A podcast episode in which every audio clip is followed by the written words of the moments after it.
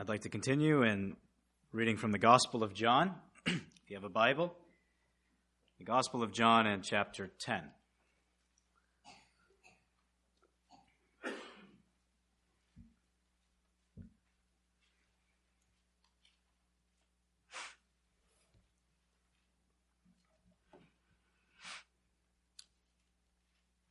John chapter 10, and we're going to read from verse number 7.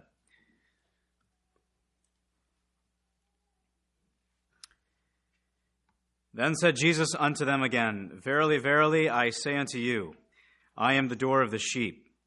All that ever came before me are thieves and robbers, but the sheep did not hear them. I am the door. By me, if any man enter in, he shall be saved, and shall go in and out and find pasture. The thief cometh not but for to steal and to kill and to destroy. I am come, that they might have life and that they might have it more abundantly. I am the good shepherd. The good shepherd giveth his life for the sheep. And that's all we'll read. Just in the last part of this meeting, it's nice to see those who, have, who are still here. I would like to speak uh, and continue what we have looked at on the fact that the gospel message is, is true. We've noticed at the beginning of, of our time together on Sunday that the gospel has a true statement regarding the scope, who can be saved. And we learn from 1 Timothy that God's will is that all would be saved. We learn the truth about the story of the gospel from 1 Corinthians 15 that Christ has died for our sins, according to the scripture, buried and risen again, and he's been seen. We learn the truth about ourselves from John chapter 3 that we are all so bad, we are all so corrupted to the core that Jesus himself said that we need to be born again. We learned the truth about the scriptures from John chapter 5. He that hears my word believes him that sent me will have eternal life. Last night, we learned the truth about our sin. Any person who commits sin, Jesus says, is the slave of sin. And again, we've looked tonight at the truth really of salvation. And the reason I, I'm emphasizing the fact that it's true is because it begins here in verse 7 Verily, verily. That's a statement from Jesus Christ that just means this this is true. The Lord Jesus is saying, This is true. Now, you might ask this question What if I got up um, at the top of, or at the corner of Stark Road here, and I announced to everybody, This is true, this is true, and then you said something, you know, there are pink elephants going to take over Livonia, right? Why, how come saying verily, verily all of a sudden makes everything, makes everything true? Well, the fact is what the Lord Jesus did, and this is amazing. No other teacher has done it like this. This is very risky. But what he did is he linked everything that he said, everything that he said about himself, everything that he said about eternity, which is what you have heard about tonight. You have heard about the solemn reality that we are travelers to eternity. Every one of us will be forever with the Lamb or without him. Everything he said, he hinged to one event. And he said, listen, just as Jonah in the Old Testament, as he was in the earth, and then he was, as he was in the belly of the fish, and then he was spit out, so I will be in the heart of the earth. And on the third day, I will rise again.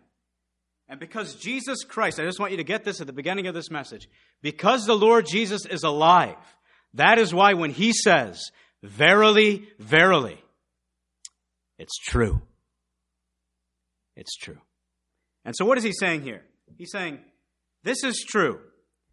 I am the door.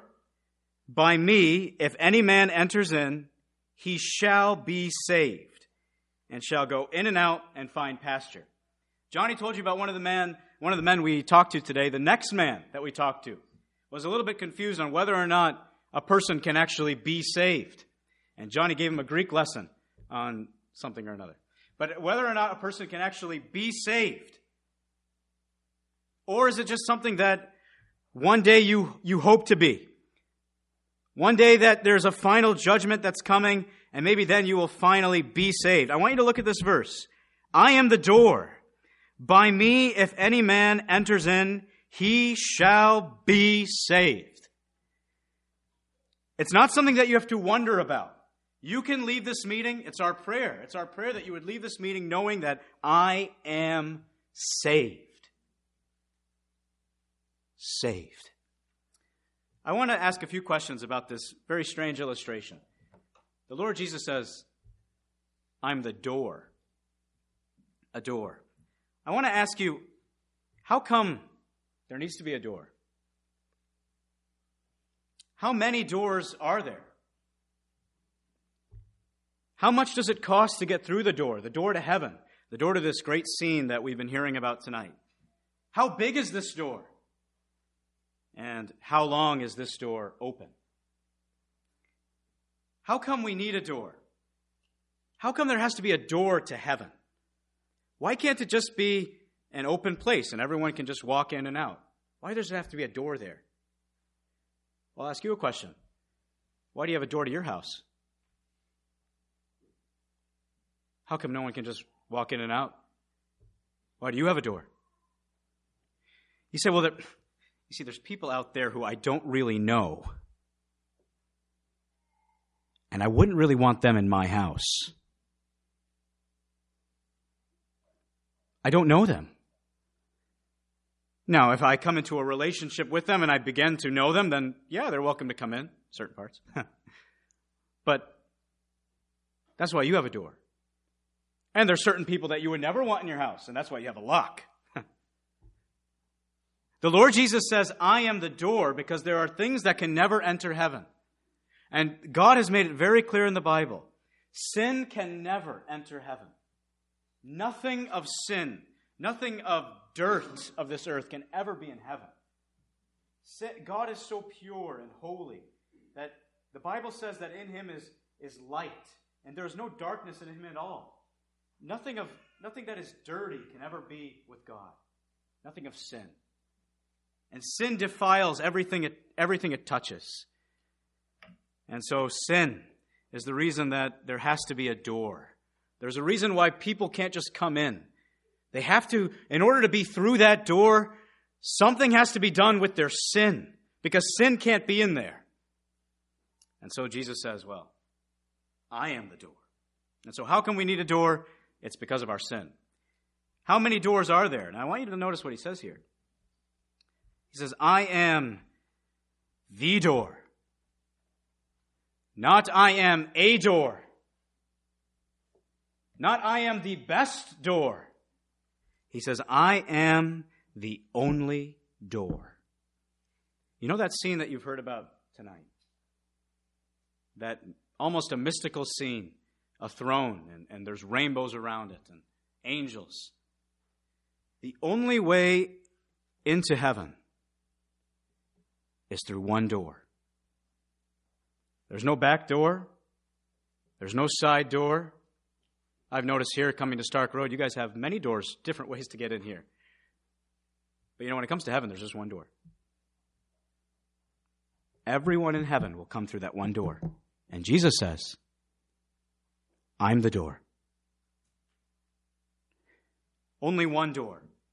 How much does it cost to get into heaven? How much does it cost to get through the door? Johnny and I, it's just the nature of the work. One of the things we, we do is we knock on a lot of doors. And so sometimes you get to see all kinds of unique doors. Sometimes you knock on a door and you think it's closed and it opens on you. You know, oh, okay, hello. Other times um, you think you're going to a part of knocking on the door and you think it's going to be loud and it's not very loud, so you have to find another part. Now you get to see a lot of doors. Sometimes there's, in some communities, especially here in Livonia, there's very fancy doors. Doors that seem very expensive. I was talking to somebody the other day of, and they're putting in new windows. And they're telling me a little bit about how much those cost. You know, to put in a door is also a pretty pricey thing, to put in a door.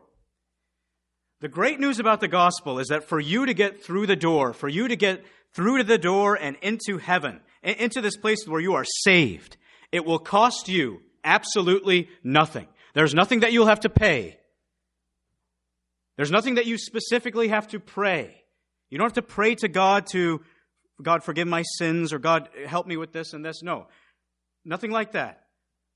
But to put the door there, I, maybe I should ask it like this What if there was no door?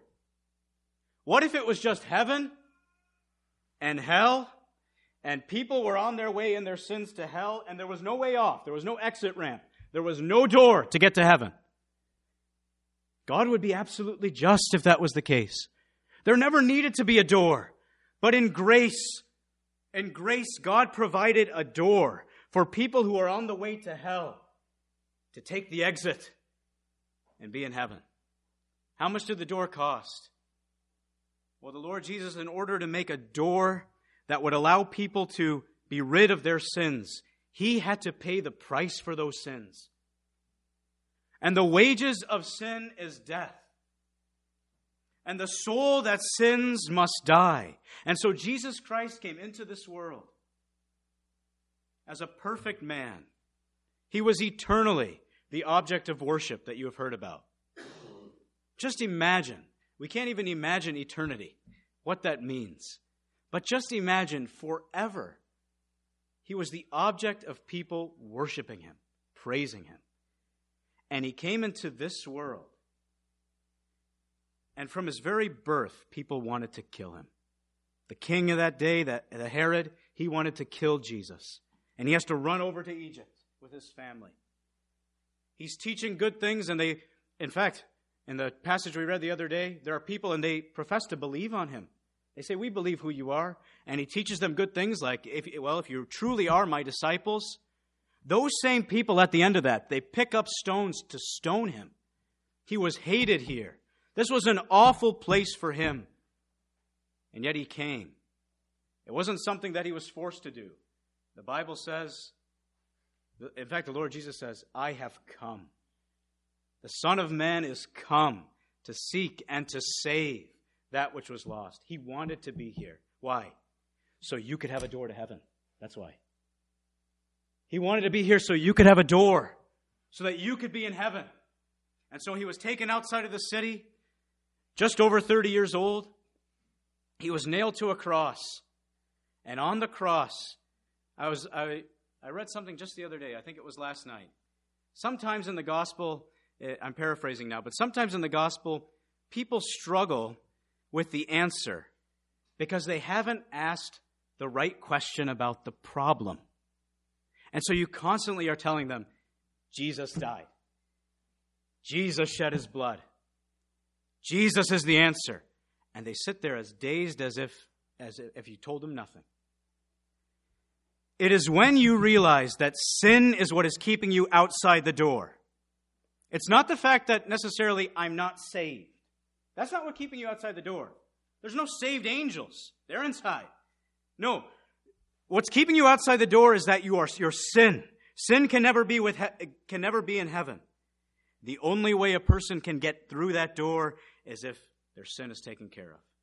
And when Jesus went outside the city and he hung on the cross, the lamb slain the Son of God slain. And as he went outside there and lifted his heart out to God, dying for the sins of the people. Some people have asked the question Did the Lord Jesus suffer for so long for so many sins?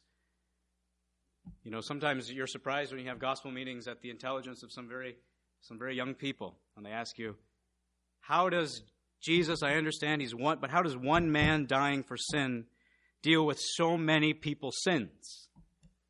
That's a very good question. There's some very intelligent people who struggle with that too. what Jesus was doing when he was dying on the cross is he was dealing with the root of sin.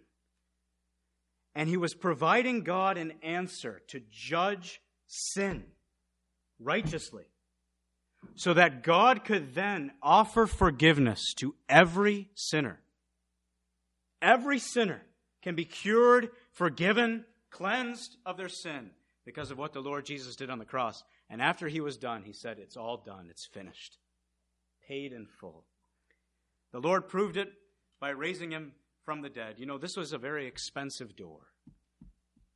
There is nobody who has gone through the door on the way to heaven there is no one who has gone through unthankful. There's no one who's just wandered their way through the door and just said, Yeah, I'm here. Every heart that has made it through the door is touched with the fact of what it cost, they're thankful for one who has suffered for their sins. So, how much did the door cost? It cost him his own life. We read that. I am the good shepherd. The good shepherd gives his life. And so I want you to see now the door has dealt with the problem of sin. The very reason why people are outside, the door has dealt with it. He suffered for the sin. How big is the door? What are the dimensions? The door is just big enough for you. There's some people, you know, and they uh, they want to be saved, and they have a, a whole bunch of people with them. They have a whole bunch of friends, and they say, "We just all want to be saved together. we we just all want it together. And if if we're not all interested, and if we're all not with it, you know, and you meet those people even when you go door to door. You know, if, if my wife comes or if my husband comes, the door is just big enough for you. You can get through the door. You can't bring anything with you. You can't bring your good works with you and tell God, well, look at this. No, you'll have to leave those behind. You can't bring your sin with you. You can't walk through the door and say, okay, God, I, I want to come and I want to get into heaven, but I would still like to do these sinful things. God won't accept that. You will have to turn your back on those things and just say, O Lamb of God, I come, right? You'll just have to come to Christ as He is, leaving everything behind, and walk through the door. The door is just big enough for you. How long is this door open? Maybe for this, I'll just ask you to read um, another verse. I normally don't do this, but Luke chapter 13.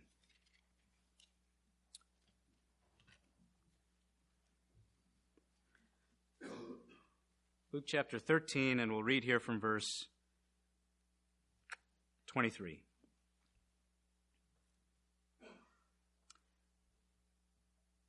Then said one unto him, Lord, are there few that be saved? And he said unto them, Strive to enter in at the strait gate. For many, I say unto you, will seek to enter in and shall not be able. When once the master of the house has risen up and has shut to the door, and you begin to stand without and to knock, saying, Lord, Lord, open unto us. And he shall answer and say unto you, I know you not whence you are. Then shall ye begin to say, We have eaten and drunk in thy presence, and thou hast taught in our streets. But he shall say, I tell you, I know you not whence you are. Depart from me, all ye workers of iniquity. There shall be weeping and gnashing of teeth when ye shall see Abraham and Isaac and Jacob and all the prophets in the kingdom of God, and you yourselves thrust out. What we have read is again similar to what Johnny has told us about a future scene. A day that's coming when the door will be shut. Right now, the door is open. Today, in this gospel meeting, right now, this is an open door. God Himself has used that as a picture of an opportunity. In a different context, He says there's a wide door opened for service. Today, in, the, in this gospel meeting right here, this Thursday night, is an open door. For you, the door could be closed tomorrow. Now, that's not salesman pressure tactics, that's just real life. For you, the door could be closed tomorrow. Have you come to the have you come through the door? That'd be tragic, you know, for Johnny and I to look out at, at you people. Appreciate the way you're paying attention. And to actually wonder, did that girl, did she ever get through the door? I'd take a funeral of a man. He was in tent meetings that we had, the first series of tent meetings I ever had. He never came to the gospel meeting, but he came one whole week of those meetings. A big guy. They called him Big Mike.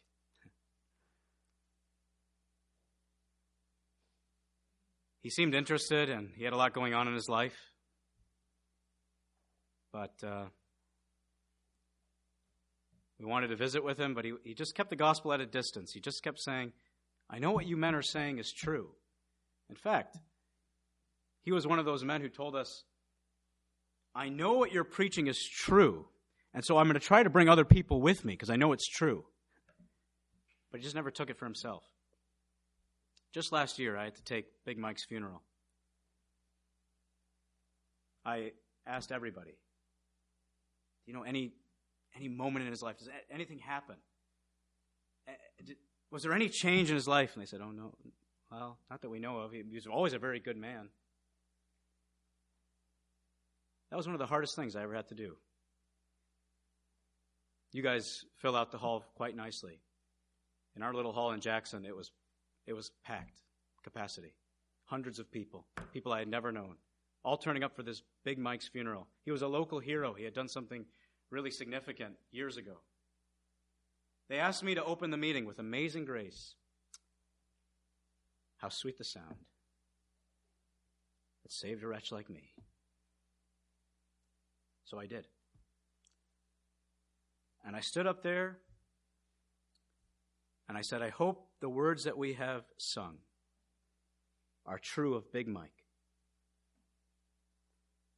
But if they are not, there's a message that I know he would want me to tell you. Because we have a scene in eternity of a man, a good man, it seems, a rich man, who opens his eyes in hell.